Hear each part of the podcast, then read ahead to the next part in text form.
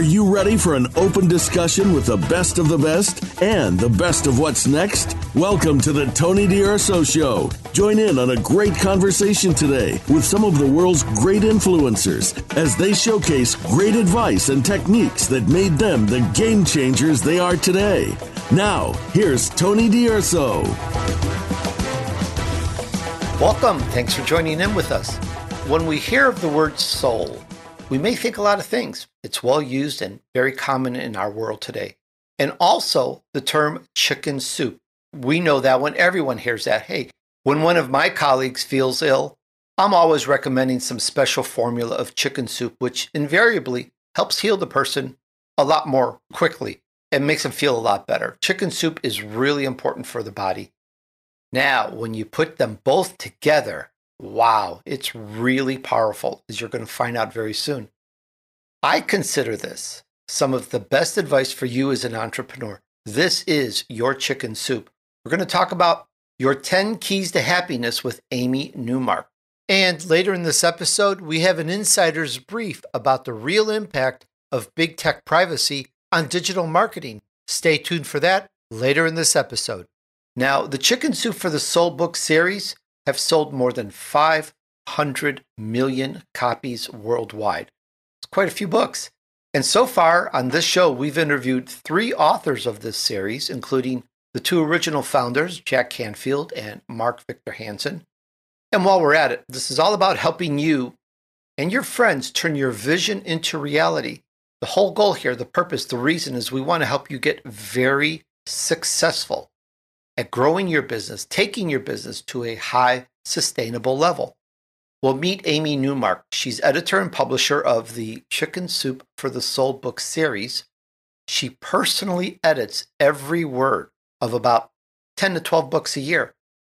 Here's some stats. In 2007, USA Today named Chicken Soup for the Soul one of the five most impactful books of the past 25 years.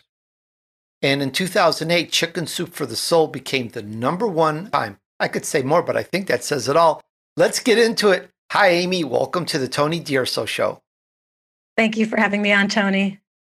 Amy, we're all looking forward to learning about your 10 keys to happiness. And what I'd like to know first is how did it all happen for you? What's your backstory? My backstory is not what you would expect for a chicken soup for the soul person because I spent many decades as a big bad Wall Street person um, even being a short seller, which meant that I was telling people that when stocks were overvalued and I was exposing fraudulent stocks. Uh, but I spent my whole career in telecommunications and technology in the finance world.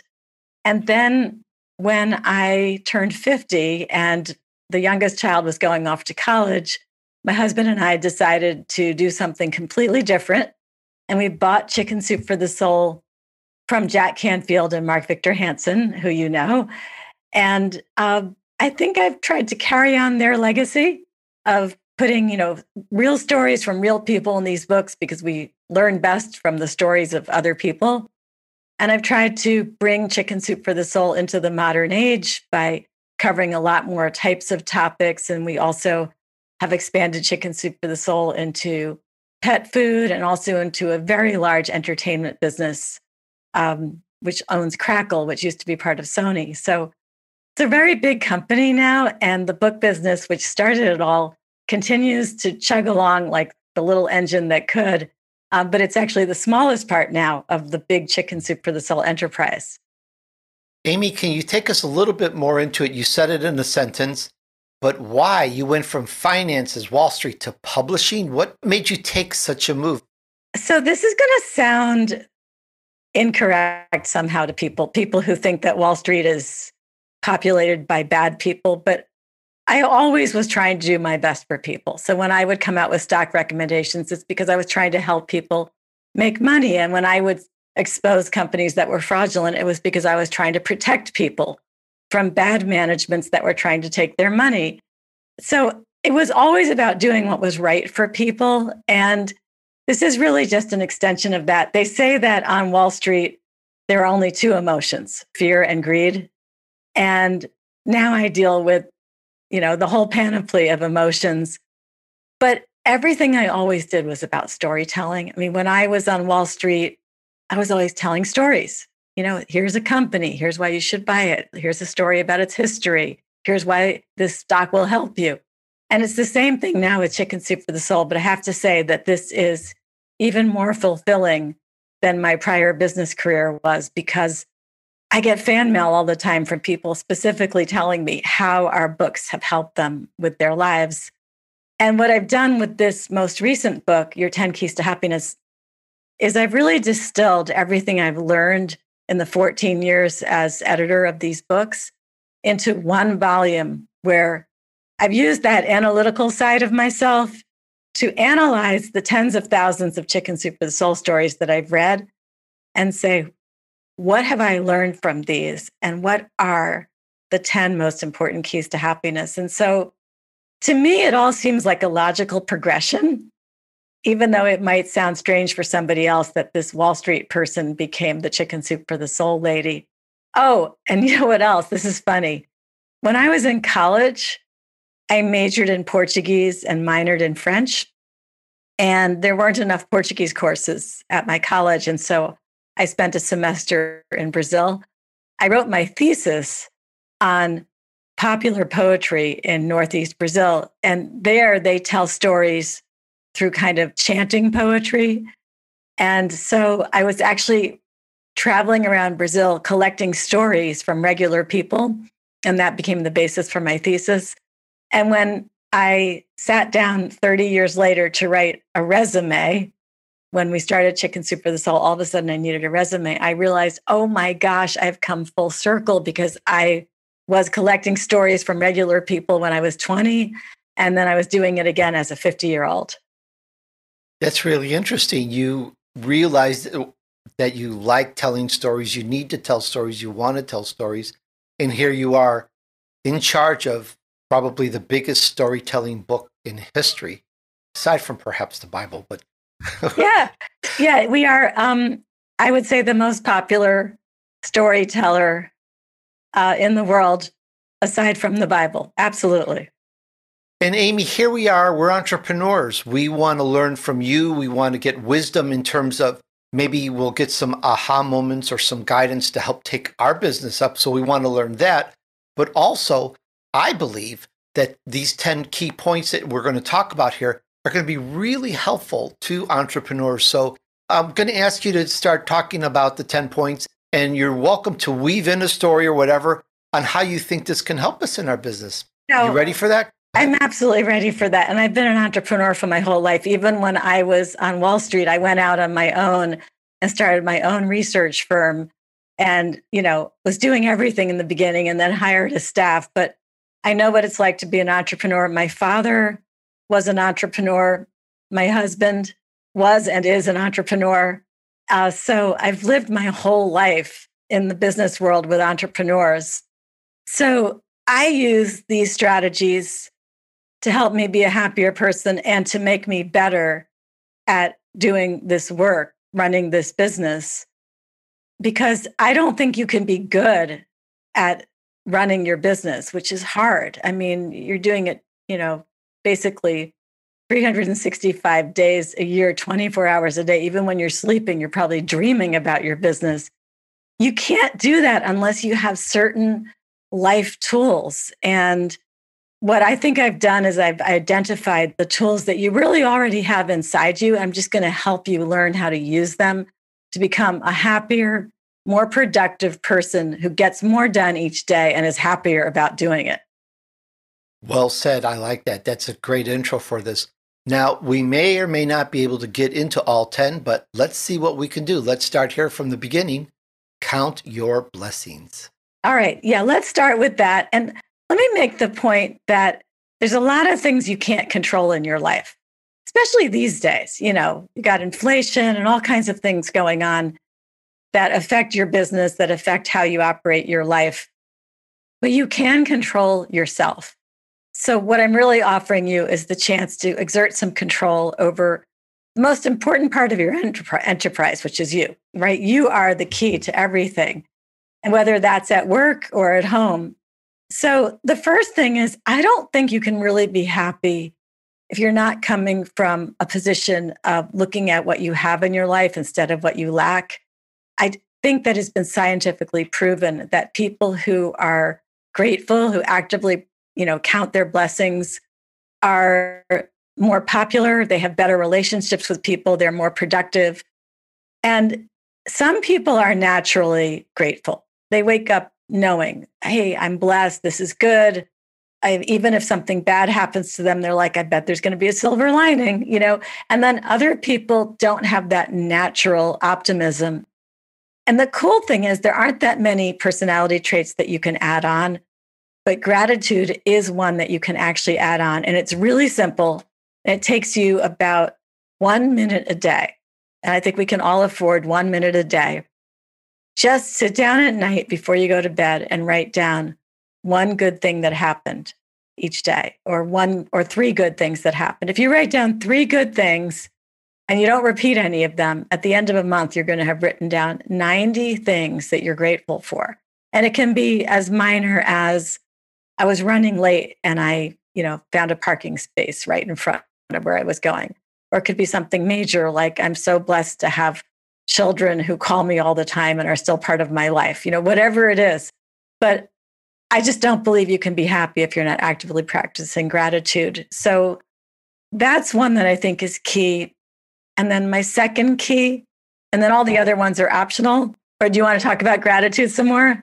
Well, we'll take them one at a time. I did want to say, because throughout my entire career corporately and as an entrepreneur, which would be 10 years as a paper route boy, I never ever was grateful for anything. I wasn't an ingrate. I'm, I'm a people person. I, hey, I'm Italian, so you know I'm already born liking people, but I never specifically, purposely counted my blessings or or made a made a purposeful act to be grateful. I didn't understand it until I became an entrepreneur later and actually started podcasting. When I've met great people such as you, elite entrepreneurs, as I call you all, and I was taught how to be grateful. I was taught gratitude. And the more I understand it, the more I'm grateful, the better everything goes. And I, it, it almost sounds a little theedy weedy or whatever people may call it, but it really works. The more grateful I am, the more that there is to be grateful for. It really is that powerful. You know, it changes each day for you because if you know that at night you're going to write down three things that you're grateful for, you're going to conduct yourself differently during the day because you're going to be looking for the items that are going to go on your list that night. And so you're going to be open to seeing all the good things that are happening and how somebody was nice to you, somebody let you pull in front of them when you were driving, whatever it was. So it does change your perspective. We don't all need that, but for people who do need it, one minute every night is all it takes to change that personality trait. We're talking about your 10 keys to happiness with Amy Newmark, and you can find her and the book at chickensoup.com. It's just that simple. This is the Tony D'Urso Show, where you can learn from the wisdom and success of others to help you move on your vision path. Just ahead, the chat continues your 10 keys to happiness with Amy Newmark. But first, it's time for us to take a short break. See you back here in just a moment.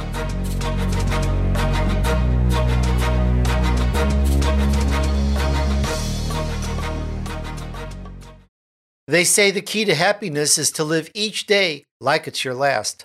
By that logic, today's an amazing day to get life insurance through Ethos. With Ethos, you can get life insurance in 10 minutes for as little as $10 a month.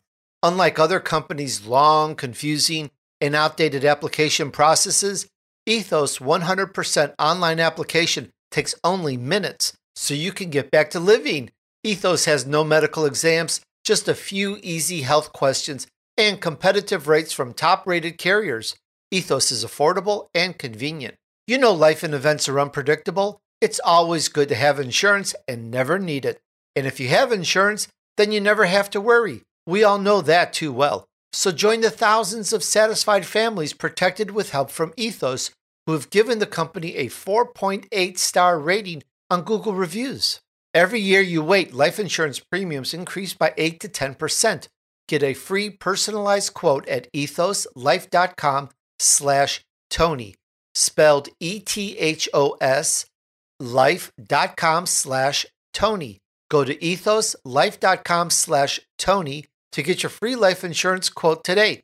Ethos Technologies Inc. operates in California as Ethos Life Insurance Services, not available in all states and prices subject to underwriting and certain health questions. And again, that's E T H O S L I F E dot com slash T O N Y. Do this today and live worry free with peace of mind.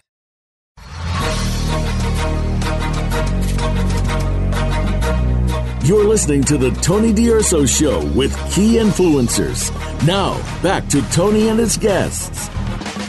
All right, we're back on the Tony D'Urso Show where you can learn from the wisdom and success of others to help you move on your vision path. Today's show is Your 10 Keys to Happiness with Amy Newmark. And check out my elite entrepreneur interviews on Apple Podcasts, or you can find everything back to day one at Tony, D-U-R-S-O, dot com slash podcast. And now back to the chat with Amy. Chickensoup.com. We're talking about the 10 keys to happiness that Amy has written based on, if I'm getting this right, basically a collection or understanding this kind of organizing, let me call it an overwhelm of great stories. And you've distilled it down into these 10 key points. Do I have that right? You do. And in the book, what I do is I present to you each of the keys to happiness, and then I give you 10 stories that will show you role models who are actually living the life and showing you how to use each of those keys to happiness. Excellent. Let's take on the next one free yourself with forgiveness. All right. We all have lives that have been filled with resentments, disappointments, people who have done us wrong, people who have hurt our feelings. And you can collect all of those and carry them around with you. You could imagine that you're wearing a cloak and you've sewn onto that cloak a little piece of metal for every one of those disappointments. And so you're dragging all of those behind you as you're trying to move forward in your life. Or you could shrug off that cloak you could leave those things behind you in the past because that's where they belong. They belong in your past. You shouldn't be dragging them into your present or into your future. And this is something that can really hurt you when you're trying to operate a business because things always go wrong and there are always going to be people who let you down or do mean things to you or whatever it is. Well, there's a story I started the chapter with by a woman who was divorced and couldn't stop talking about her ex husband and how he had wronged her. And finally, her best friend said to her, You might as well still be married to the man you take him with you wherever you go. And it was such an epiphany for this woman because she realized, oh my gosh, I've created this prison with my resentment. And then I've locked myself inside it. My ex husband is going along happily with his life, and I'm stuck here in the past. And she said, I'm not letting him into my headspace anymore. I'm going to stop reliving those emotions. So I didn't really know what the word forgive meant until a few years ago. I thought it somehow meant that you were saying to somebody, Oh, don't worry about it. What you did wasn't so bad. That somehow you were, you know, saying it was okay, almost condoning it. That's not what forgiveness means. What forgiveness means is that you've just decided that you will not relive the negative emotions associated with that thing that happened. So you intellectually know that thing happened, that person ripped me off, whatever it was. But you've decided, I'm not, I'm not going to react to it anymore. I will intellectually know that it happened, but I will not keep reliving those emotions because if I do that, I'm just letting that person control my life. So this is a change that you can make in your perspective in one second just by realizing, whoops, I've been letting that person inside my head all this time. Out of my head now, person, out of my head now, that incident. I will not relive those emotions. I had those emotions when it happened. Why would I keep allowing them to happen over and over again? So I think that's another key to happiness. And it's really important when you're an entrepreneur and you're trying to move forward and bad things keep happening. You got to just leave those bad things behind you and keep pressing forward. Amy, if you know any other way to do that, or if anyone in the audience, please let me know. I've known people like this, and no matter what, they won't let go. I've known someone who just out of the blue would start yelling at me. Not that the problem was with me, but the problem was with someone else that wronged this person and just start yelling and going off about something that happened years ago. And I'm like, what happened? Did the person just call you, email you? No, the person just remembered this grievance. It was like, it was so many years ago. But somehow, sometimes just pointing it out to people, they either like doing it or they can't stop doing it and they can't get it out of their system even when you point it out. So if you or anyone knows any other way to recognizing it is good, but sometimes people need a little bit more to get it out of their system, I think. I have another method, and this is what I do, and it might seem a little snarky, but I mean, I remember when I was in my mid 30s, I helped take a company public. I was doing it as a consultant to a brokerage firm. So we did the IPO of this company, and it did well for a while, the stock, and then uh, something happened and the stock went down.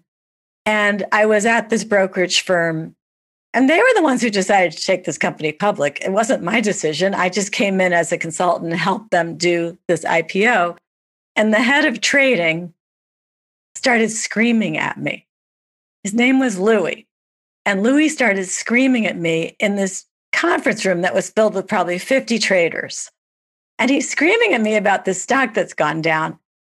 And I just stood there and I looked at him and I thought, wow, you are a pathetic little man. I am so glad I'm not you. I don't know what's wrong with you, but I'm not letting it touch me. And I just built this invisible wall in front of me. And his words just kept flying over and never could touch me. Now, somebody might say, well, then you're kind of having a little bit of like a superiority thing when you use that as your defense mechanism. But it totally worked for me. I mean, I just viewed him as a specimen, basically, and didn't allow him to hurt me. And here's the really funny part years later, I was leaving a company that I had been working at, and I was starting to get a bunch of really good job offers. And one of the offers I got was from somebody who asked me if I wanted to come in as vice chairman of the brokerage firm where that guy was the head trader. And I almost took the job because I thought, oh, I can go fire him now. I, it wasn't really because I was suffering. I was just intellectually thinking he probably needs to be fired. I could take this job and go in and get him fired now. But I didn't do it because um, even though that would have been an excellent version of revenge is served cold, I, I wasn't really interested in the job. So I have to ask you the question, Amy. You forgave him? Oh, instantly. As he was yelling, as he was yelling, he wasn't hurting me. I mean, that there's something called pre-forgiveness where you just decide right up front, this isn't even going to touch me. You know, you could be hurt by something and then get over it later, or you could not even let it hurt you in the first place. And what I do with pre-forgiveness is I just look at the person who's done this thing to me or who is yelling at me or whatever, and I think, what is it in your life that is bothering you so much that you're acting like this? You know, and and I just analyze the person right up front. And if you do that, then you don't even have to experience any hurt at all. And that's a really good thing to do in business because you're going to be dealing with people all day long who are in some way letting you down or agitating or causing problems for you. And so it's really good if you can just go in up front and think, all right, I'm very lucky I'm not this person. And let me try to figure out why this person is acting this way. And then when you start analyzing them and viewing them kind of as a specimen under your magnifying glass, they can't really bother you. I like that. Great. Thank you so much for the additional insights and information on that. That's very good. All right, let's go to the next one, which sounds like, don't we hear this all the time? But I'm sure you've got a story for it. It's called Help Someone Else. So when we help someone, it releases dopamines and you just get this little rush of feeling good. And I think we all can think about the time when we put a quarter in the parking meter for a stranger. Like we saw the cop coming and we're like, oh, this person who's parked right next to me, I'll just stick a quarter in there, right? Or you held the door open for somebody, even though it delayed you a bit. Whatever it is, you get that little burst of pleasure from doing that. And often therapists will prescribe volunteer work for people who are clinically depressed because it will really help them to find value in their lives and realize they're contributing members of society and that they're worthy. And it can be something really minor. Like there's a story in the book from a woman who said that her friend was depressed and just wasn't doing well. And she knew that a lady who was at the church that they both went to, for some reason, didn't have a car available and needed a ride to the grocery store. So she suggested to her, a depressed friend, could you please give so and so a ride to the grocery store? And so her depressed friend gave this lady a ride to the grocery store and discovered that she really enjoyed helping her. Then she gave her rides to some of her other errands, and it just transformed this lady. She felt so much better about herself. And I have read thousands of Chicken Soup for the Soul stories about volunteer work or even just holding a door open, whatever it is. It really helps to make you feel better. So if you're having a bad day, just go say, I'm going to go do something nice for somebody. And it really could be as simple as holding the door open for somebody. And you'll see it will make you feel better. Oh, absolutely. You know, I, I don't mention it on this show at all, but for over five years, actually, I think I mentioned it once. For over five years, we've been helping orphans, widows, and the elderly, people that just need a little help. And we've been feeding them, uh, paid for some insulin. I helped uh, admit someone to the hospital that needed to pay the fees just all sorts of things like that. And we've been doing it for probably going on six years now. And it just feels really good to help as we can. It's it's more than the starfish story, you know, where you help one person, you make a difference. We're just trying to help where we can because, you know, I've got everything I need. I've got all the food I want. I've got gasoline in the cars. The family's happy. Let's help other people. And you're right. It just feels good when you do it. No one's making me do it. I do it because I love it, because I enjoy it and it's such a good feeling. And out there, dear entrepreneur, if you're take a look at that, help even if you're you're you're you're struggling, let's use a bad that's a bad word, to make things happen, when you find it you help people, you'll struggle less and less and you'll get help more. And I think that's to I think that's part of it is not that we do it for a reward, but we wind up being rewarded with I think more business and more goodness around us. This is the Tony D'Urso Show, where you can learn from the wisdom and success of others to help you move on your vision path. Just ahead, the chat continues your 10 Keys to Happiness with Amy Newmark. But first, it's time for us to take a short break. See you back here in just a moment.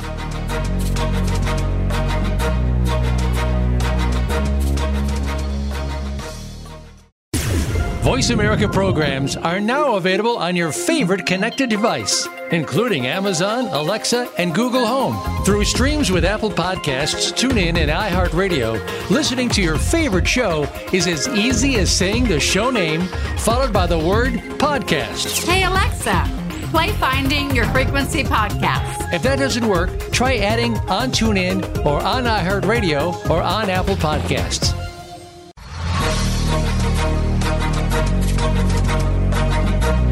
You're listening to the Tony D'Urso Show with key influencers. Now, back to Tony and his guests. All right, we're back on the Tony D'Urso Show, where you can learn from the wisdom and success of others to help you move on your vision path. Today's show is Your 10 Keys to Happiness with Amy Newmark. And join my weekly newsletter. It's really short. And get news about our elite entrepreneurs right to your inbox. It's simple, informative, it's all about helping you take your business to the next level. Go to tonydurso.com and click on the newsletter icon. And did I say it's short and to the point? All right. And now back to the chat with Amy. You know, a lot of companies will have what they'll call a team building day where they go out and they, I don't know, pick up debris at the beach or weed a certain part of their town or engage in some kind of volunteer work as a group and it just lifts everyone's spirits. It's not just team building, they're giving everybody their own little dose of dopamine to take home with them. Exactly. Amy, this next one, I see that you've practiced well. For those that are seeing uh, the video, if you look at Amy's desk, you'll find it's clean. And the top and this topic, this point is have less stuff. Oh my gosh, I have so learned this lesson. So my husband and I moved six months ago after living in the same house for 25 years. And it wasn't just my stuff, it was the kids' stuff too, because when you have kids who are in their 30s and you haven't forced them to get their stuff out yet, oh boy, do they use you as a storage unit. But anyway, I've read thousands of chicken soup for the soul stories about people who changed their lives just by getting rid of stuff because having stuff is such an emotional weight. And the worst thing you can do is get a storage unit. I mean, just ask people who have storage units, what did you do with the stuff in your storage unit? And they'll be like, well, I paid the fees for five years and then I threw it all away. You know, I mean, so just don't put it in the storage unit in the first place. I have a story in the book from a guy who had done that thing. You're supposed to put aside what you're going to give away, what you're going to throw away, what you're going to donate to charities, you know, and then what you're going to put in storage. And then he took all the stuff that was supposed to go to the storage unit because he was moving from a house to a one bedroom apartment, all the stuff that was supposed to go into the storage unit, got rid of it.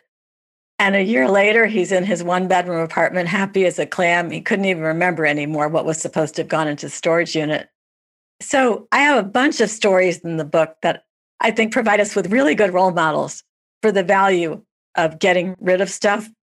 And, you know, if you're having trouble forcing yourself to do it, two pieces of advice. One, break it into tiny little pieces, like do one drawer one shelf. Do one drawer one week. Do one shelf the next week. Just do one small, easy bite each week. The other thing, and this works for me, is give stuff away and realize that by holding on to it, you're holding on to what could be a blessing for someone else. You know, that extra blender that you're holding on to in case one of your kids ever wants it, your kid isn't going to want it. They want to just get their own blender but that could go to your local Goodwill or to some house where they have people who are just starting out or to some place that gives stuff to people who've just lost everything in a fire, or whatever it is. You're holding on to someone else's blessing when you hoard all of that stuff. My husband and I gave each other tours of our closets a few weeks ago because we were so excited because we got rid of half our clothing and we were showing each other the emptiness in our closets and how nice it was to just look in there and only see clothing that we actually want to wear. We need to do that again. For the past 30 years and counting, my wife and I are probably the biggest contributor to Salvation Army. Folks, if you got a lot of stuff, I advise this is what I do. We don't bother selling it. We just give it to people that we feel can enjoy it and and do something with it as Amy suggests. And that and there again, I think there comes a little bit of the dopamine here because you're helping other people now enjoy your stuff. You know, I like that idea of going through a drawer or part of the closet or a little bit at a time and see what you really don't need because it's just clutter. And we keep giving it away. And I don't know how it happens, but we keep growing. I think we're forced to keep giving it away because it, it duplicates, it multiplies. so the other thing is you need to do it at your office too. So we we came back to work in the office in March after having been gone for 2 years. And the first thing I did when I got back was I cleaned out my office. I threw away so much stuff. So much stuff that I've been holding on to because after being away for 2 years I realized I don't need any of this stuff. I've been perfectly fine without it for 2 years. So I have a much cleaner office now as you have noted. And uh, yeah, it makes me really happy to have a clean, empty house and a nice, clean, empty office too. There's something about an open space, and, and I'm not quite sure what it is exactly, but it just it just has a good feeling. So very good. I think an open space, when you sit down at a desk and it's open, I think it really helps you to move forward because it's like the prairie in front of you. It's wide open. All the possibilities are open in front of you. There's something symbolic about it. Exactly. Now, this next point we've all heard 52,000 times, and I'll, I'll, be the first to raise my hand. I didn't know what it meant. I didn't know how to do it. It's two words. It sounds easy. Think positive. But it's not as easy. It's like some of these other points, not necessarily as easy as, as you think by just saying it. It takes some application. Perhaps you can help us with that, Amy. Think positive. So, what I've done in this chapter is I've collected 10 different stories that illustrate 10 different ways that you can use positive thinking. And I'll give you a couple of examples. So, one of them, and this is going to sound so like what people think of if, if, they think that chicken soup for the soul is just all sweet and nice which we're not. We're actually very practical and we're giving you tips that will actually work because we're very businesslike. But this is going to sound like one of those sweet trickly kind of tips but that is to smile. So it doesn't really matter what kind of day you're having. Maybe you're having the worst day ever.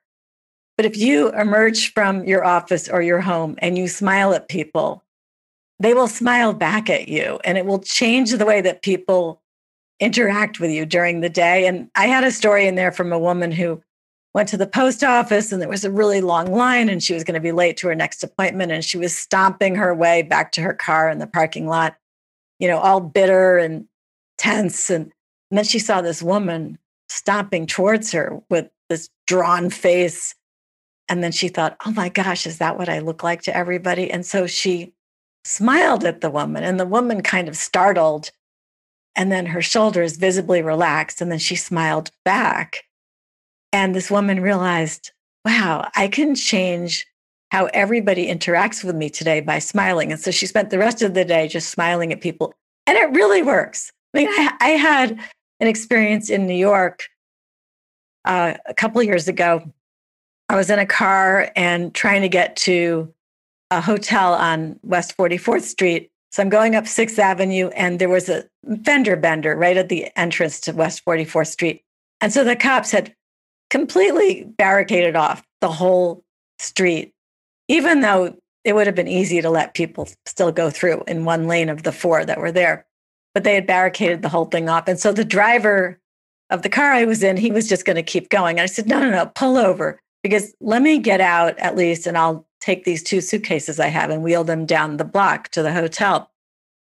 But we pulled over and I leaned out the window to the police officer and I said, Hi, you must be having a very bad day. I was just wondering, could we just pull up here for a moment? I have two suitcases in the back. I need to get them out of the trunk and then I'll wheel them down to um, the Harvard Club, is where I was going, down there on the left. And um, is, would that be okay with you? And he goes, Lady, with that smile, I'm going to let you drive down there. He pulled all the traffic cones out, let us pull down the road.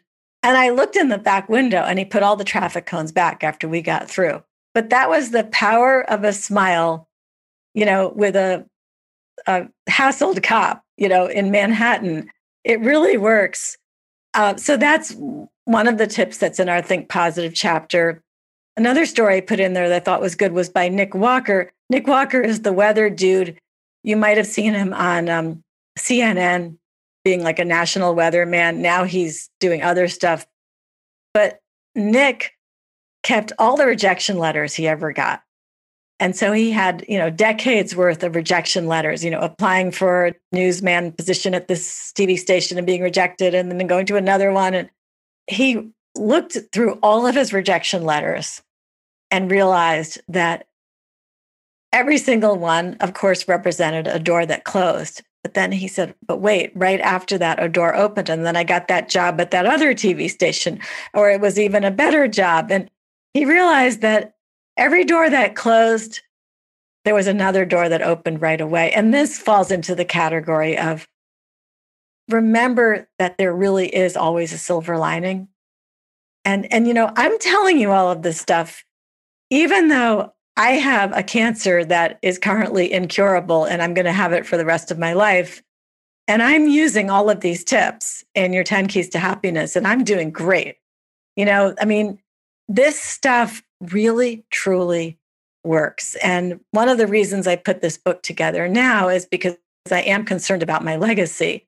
And I wanted to take what I had learned in the 14 years I've been doing this and distill it into this one volume. So I've got 10 different ways in this book that you can learn how to use positive thinking. So go for it. Amy, I'm first, I'm sorry to hear that and not to be silly or whatever, but I believe that by you're using chicken soup for the soul, you're going to definitely heal better and deal with it better. I just know that part of that is being positive. I've lost some family members and close friends to to cancer. I, am very uh, aware of that and what it can do. But I also know that when we address things from a bigger perspective, as perhaps you're learning with Chicken Soup of the Soul, it just makes things easier to deal with. I hope I'm saying that in the right way and in an Oh, totally. I went to see a psychiatrist at Sloan Kettering because the oncologist, you know, like routinely says, "Oh, go talk to somebody." So I went to see the psychiatrist and she started out by saying to me, Is there anything you're grateful for? Well, I went on for 20 minutes without stopping about all the things I was grateful for. So that was, you know, tip number one in our keys to happiness. Then she said, Do you have any unresolved issues with anybody? Well, that tip number two, free yourself with forgiveness. So I told her about my lack of unresolved issues with everybody. And I think by then we were pretty much at the 50 minute mark of our hour. And um, she said, You know what? You're good to go. You don't ever have to come back. And I said to her, It's chicken soup for the soul. It's what I've learned in all these years of reading these stories. This stuff, it just really, really works. And that's one of the things I try to impress upon people. I'm not some touchy feely person. I'm a New Yorker, very practical, I only like things that work. And that's what I've done here. I'm really trying to present you with things that work and that have all worked for me. I love it. And I do appreciate you sharing that with us.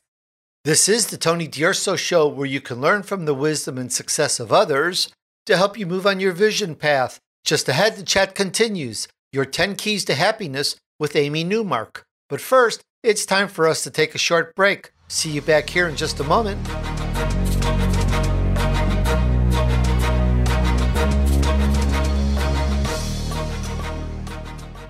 Tune in to the Tony D'Urso Show with key influencers for entertaining and thought provoking weekly discussions with some of the top stars in their fields. From business, sports, and science to entertainment, music, and literature, Tony's guests share their success and give their wisdom. If you're looking to manifest your vision and see how others have done so, be sure to listen to the Tony D'Urso Show every Friday at 2 p.m. Pacific Time, 5 p.m. Eastern Time on the VoiceAmerica Influencers channel.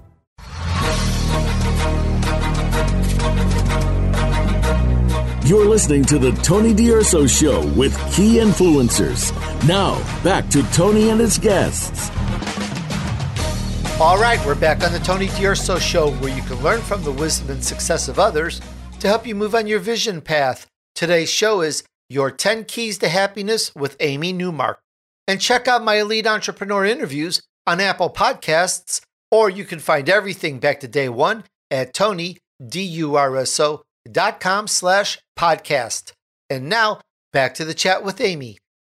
Amy, I conducted this interview today to get more and savor more the stories and understand it more in depth, drill down in each point, as opposed to running through them. Uh, and I absolutely love the stories that we've told. And our time is now come. So, what I'm going to say to everyone, there's more stories. There's 90 something more stories to talk about. We didn't get to them all. I'm really sorry. We'll have to do a series on this. But if you go to chickensoup.com, you can get the book. We talked about your 10 Keys to Happiness with Amy Newmark. I really, truly love those stories. My palms are still sweaty. Amy, thank you so much for sharing with us today. Oh, thanks for having me on, Tony. It was a lot of fun. And here's an insider's brief about the real impact of big tech privacy on digital marketing. Now, has your paid advertising diminished in return? You know why that happened? Seems like not everyone is getting what they expected on advertising. I hear of a lot of people throwing money out, not getting what they expected. And here's something that was a shocker to me when it happened. Did you know Facebook lost $232 billion of market cap in one day? Can you say ouch? And here's a solution for you. And by the way, Bloomberg, Yahoo, and NASDAQ calls their strategy brilliant. Meet Joel Phillips, CEO of ProShark, a software development and digital marketing company. Hi, Joel, and welcome to the Tony D'Urso Show. Well, thank you for having me. I appreciate it. Joel, it's such a big field. It's like, where do we go? Well, we're entrepreneurs, we're businessmen, and some of us do digital marketing, some may not. We sure would like to learn about it. So let's let's let's start there and tell us about digital marketing today. And like you said, I mean, it's a huge field, Tony, and it's one that we could take hours upon hours describing. So I'll try and boil it down quickly. It's a lot of there, and there are still many, many small businesses out there who don't understand the importance of what dig- your, their digital footprint has in the marketplace. I mean, they still to this point have websites that are just business cards. And it used to be that that was fine. But especially lately, especially since the pandemic, I know we all get tired of talking about that, but especially since then, more people are online and they start shopping online for the first time in history. Christmas online eclipsed in store shopping. So that tells you how important this is for businesses. 90 and, and I don't know the exact number, but in the 90% range of people who buy check out who they're buying from online before they make a purchase now. So your digital footprint, which is what we call your website, everything that people can find, your social media online, your social your digital footprint is so critical and crucial to your business nowadays that and and so many people still ignore that that we find we have to step in and help align that. Now, what a lot of digital marketing companies do is they'll come in and they'll say, you know, we have this one perfect solution that fits everybody's model. But in reality, how can they tell you what digital marketing is going to work for you if they don't know who you are, what you sell, and why you're better than your competitor? So it's really important that you key in on those things in digital marketing. And then you have the change of big tech and what they're doing in the privacy field. And they're doing it under the radar where most people don't even realize what's going on. Well, you know, as you're saying this, I'm thinking about it. Here we are, entrepreneurs, and we're thinking, okay, we've got our website going. Isn't that for some people it's enough because they're used to word of mouth and telling people about it a little bit. But there's just so much more to it. It's and you know, it believe it or not, even today, I find people that don't have a website at all. But yet, we, I, be, I believe, my opinion, as well as I think a lot of other people share this, a web presence is so important today. It's become critical. Again, in the 90th percentile, they do research now before they buy. and it used to be that you know word of mouth was was fine. And for a lot of brick and mortar it still is because that's how they find people as they talk word of mouth. But as you move online now there's so much noise out there that as a small business owner as an entrepreneur you have to understand how to cut through the noise. You used to be able to run a facebook paid ad right or paid ad and in general and you used to be able to say okay i got some response for that but that's diminished. And number one culprit is noise. But number two culprit, again, and I come back to big tech and what they've done to rein in third party marketing. One thing on Facebook, I've tried it multiple times. I used to do lead generation, pay a lot of money, up to a dollar or even more, just for a click. And with low results, even back then, and it takes a lot of work not to game it, but to just really get the right settings and the right parameters and the right this. And it's just so much trial and error, Joel. It's just, I, I went elsewhere and kind of developed my own system, which is a different conversation. But we're trying to, you know, we're trying to get people that are interested to learn more about us, and we want to have the best conversions possible. Do you have anything in your in your company or your repertoire here that can help us with that? Uh, we do, and and let me step backwards one second because uh, we kind of skirted around this, but I, I want to bring it out to the light. Uh, companies like Apple, they back in September 2019, I think, is when they first came out with it. iOS 14.5. You referenced their their huge loss in market cap.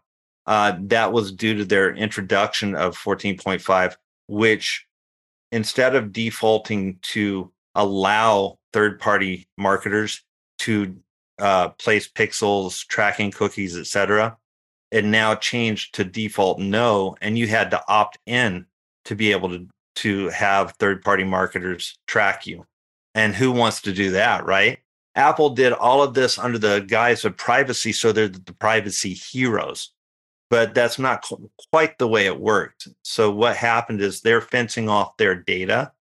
So no longer would Facebook be able to place a pixel without your per- express permission and you opting in, which means that 40% of the market, which is Apple, 40% of the market no longer allows you to have that tracking pixel. And as a lead generation tool, you lose something called retargeting which was the meat and potatoes of, and it's not just Facebook, it's everybody who does that. They're just the best example.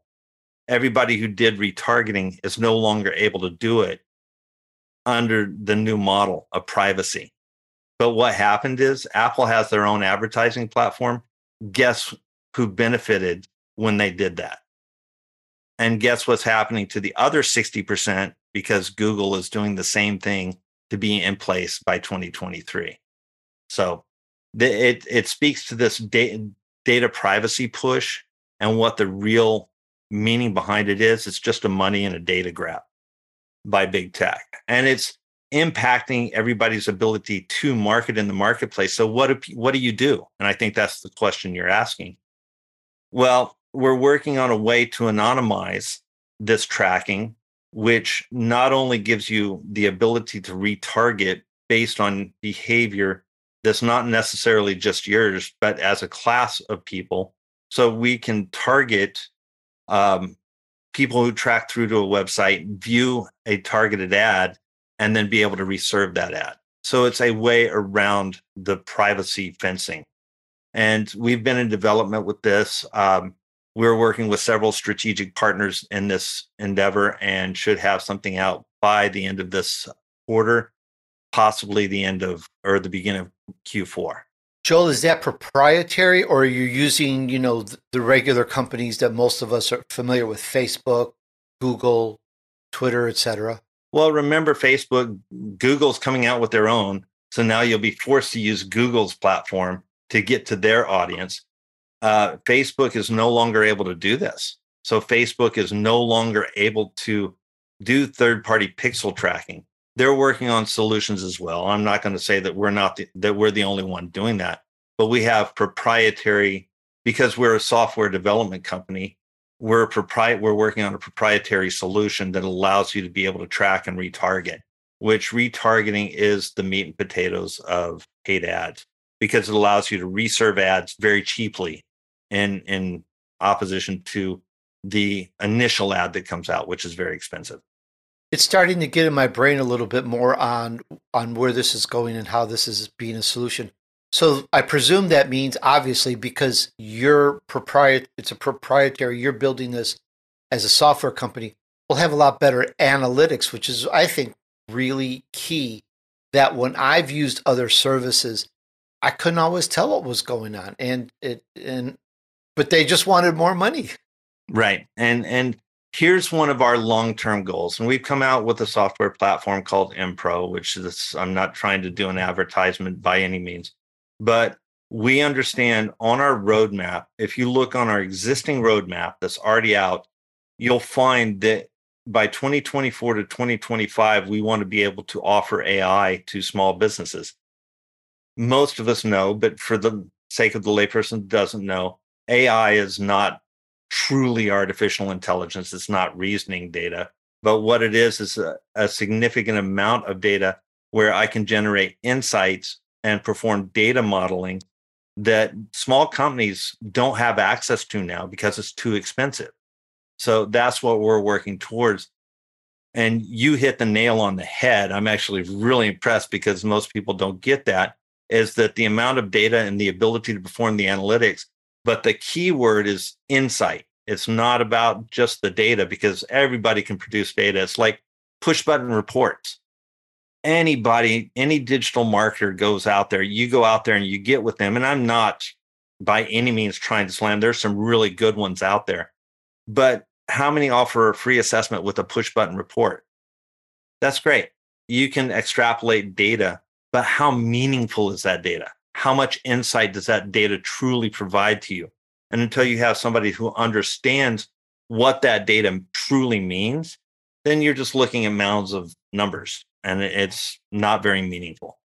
It's a very interesting topic here. about all of this. One thing I mentioned at the very beginning was how your company, you really have it down on the strategy and you impress Bloomberg, Yahoo, and NASDAQ. So, what is it that you do that is so impressive and so great in terms of working out the strategy for a company? The biggest thing, thing, and I've learned this with a lot of years under my belt, more than I care to remember, is to listen, to understand what the problem is. And if you understand what the problem truly is, which that's why we're so I'm I, I hate to use this word, but I'm passionate about where the trends in the marketplace are going and the impact that they'll have on small businesses. Because in the beginning, technology came out, and we're talking early 2000s before that, but technology came out. It was supposed to make life simpler, and it hasn't. It's made it more difficult. Every entrepreneur out there, I would venture to guess, guess has eight to 10 solutions that they use every single day just to try and stay connected with their consumer. And they don't do a great job of it. The the marketing concept is changing from disparate marketing to individual parties to more of a community model. And when I say that is if I can attract like-minded companies, like-minded buyers, like-minded like-minded um, providers into the same space, then I have a better chance of reaching those people because the sheer noise in the marketplace to try and just go out and catch a disparate customer is such that you're going to fail. And I, I hope that I, I took a long way around, so I apologize for that. I hope I made sense. No, you do make sense. And I, I did a recent show. Uh, it'll I'm not sure where it will be, whether it's going to be out before this interview, after this interview, but we talked about shaping the future and how technology today has just gone this is all my opinion how it's gone so beyond it's nuts. what is useful. I mean nine months just and i and i could never get my my emails to sync between my phone and my computer. Nine months you know and i talk about all sorts of stuff. It's just been it's gone too much and it's just like I, I want non-technology or non-technological uh, solutions for things just so I can get my stuff done. But back to the key point here, uh, uh, you know, and I'm just thinking here I am, you know, and I'm an entrepreneur, I'm a businessman, whether I have five, 10, or 20 employees or whatever, I'm thinking, does this conversation apply to me? You know, do I have to be selling something on my website to even take advantage of this interview or or not? So you know, it this is this has an e-commerce slant. Well, what about for those that coaches, consultants, authors, and so forth? Is there still something that they can do in this in terms of utilizing what we're talking about to help them with with their products and services?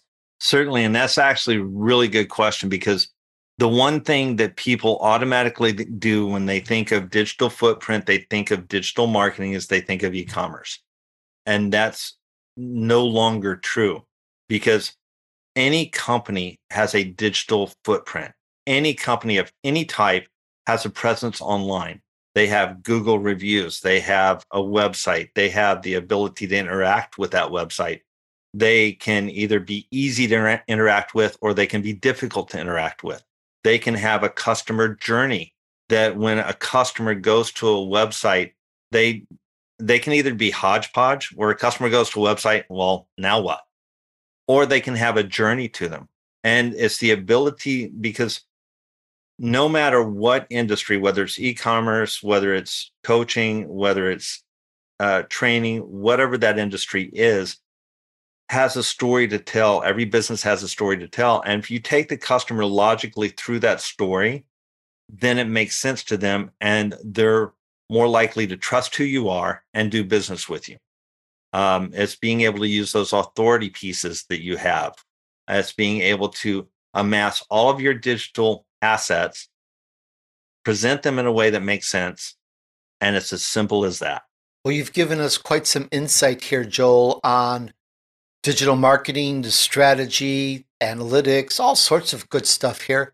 And I believe that if people go to proshark.com, that's P R O in the word shark, S H A R K.com, that they'll find out more about this and uh, and uh, and check it out. I welcome you guys to go check out proshark.com. Joel, it was been very insightful. It was very fast, but you but we packed a punch. I thank you so much for joining us on this show today. Tony, I truly thank you for having me. Hey, thanks for hanging out with me while I featured an elite entrepreneur who took her vision to reality. We discussed your 10 Keys to Happiness with Amy Newmark. She's the editor and publisher of the most prolific book series in the world, Chicken Soup for the Soul series. And she gave us stories and talked about some of the 10 points that she has in her book. We talked about contra blessings, free yourself with forgiveness, helping someone else, having less stuff. Think positive, make me time, and step outside your comfort zone. Really, some good stories there. I absolutely love it. I like to know what did we discuss that resonated with you? And while we're at it, what's your story? Please let us know.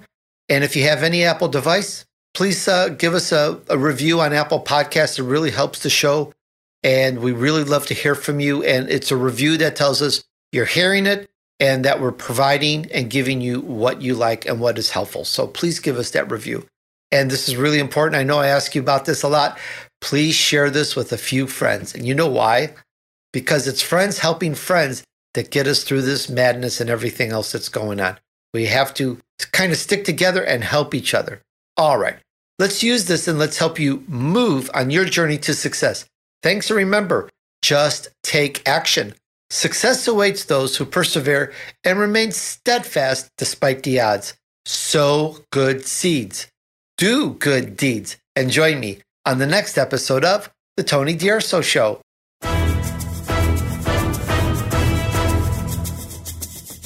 We hope you've enjoyed this week's edition of the Tony D'Urso Show with his key influencers. Be sure to tune in again next Friday at 5 p.m. Eastern Time, 2 p.m. Pacific Time on the VoiceAmerica Influencers channel.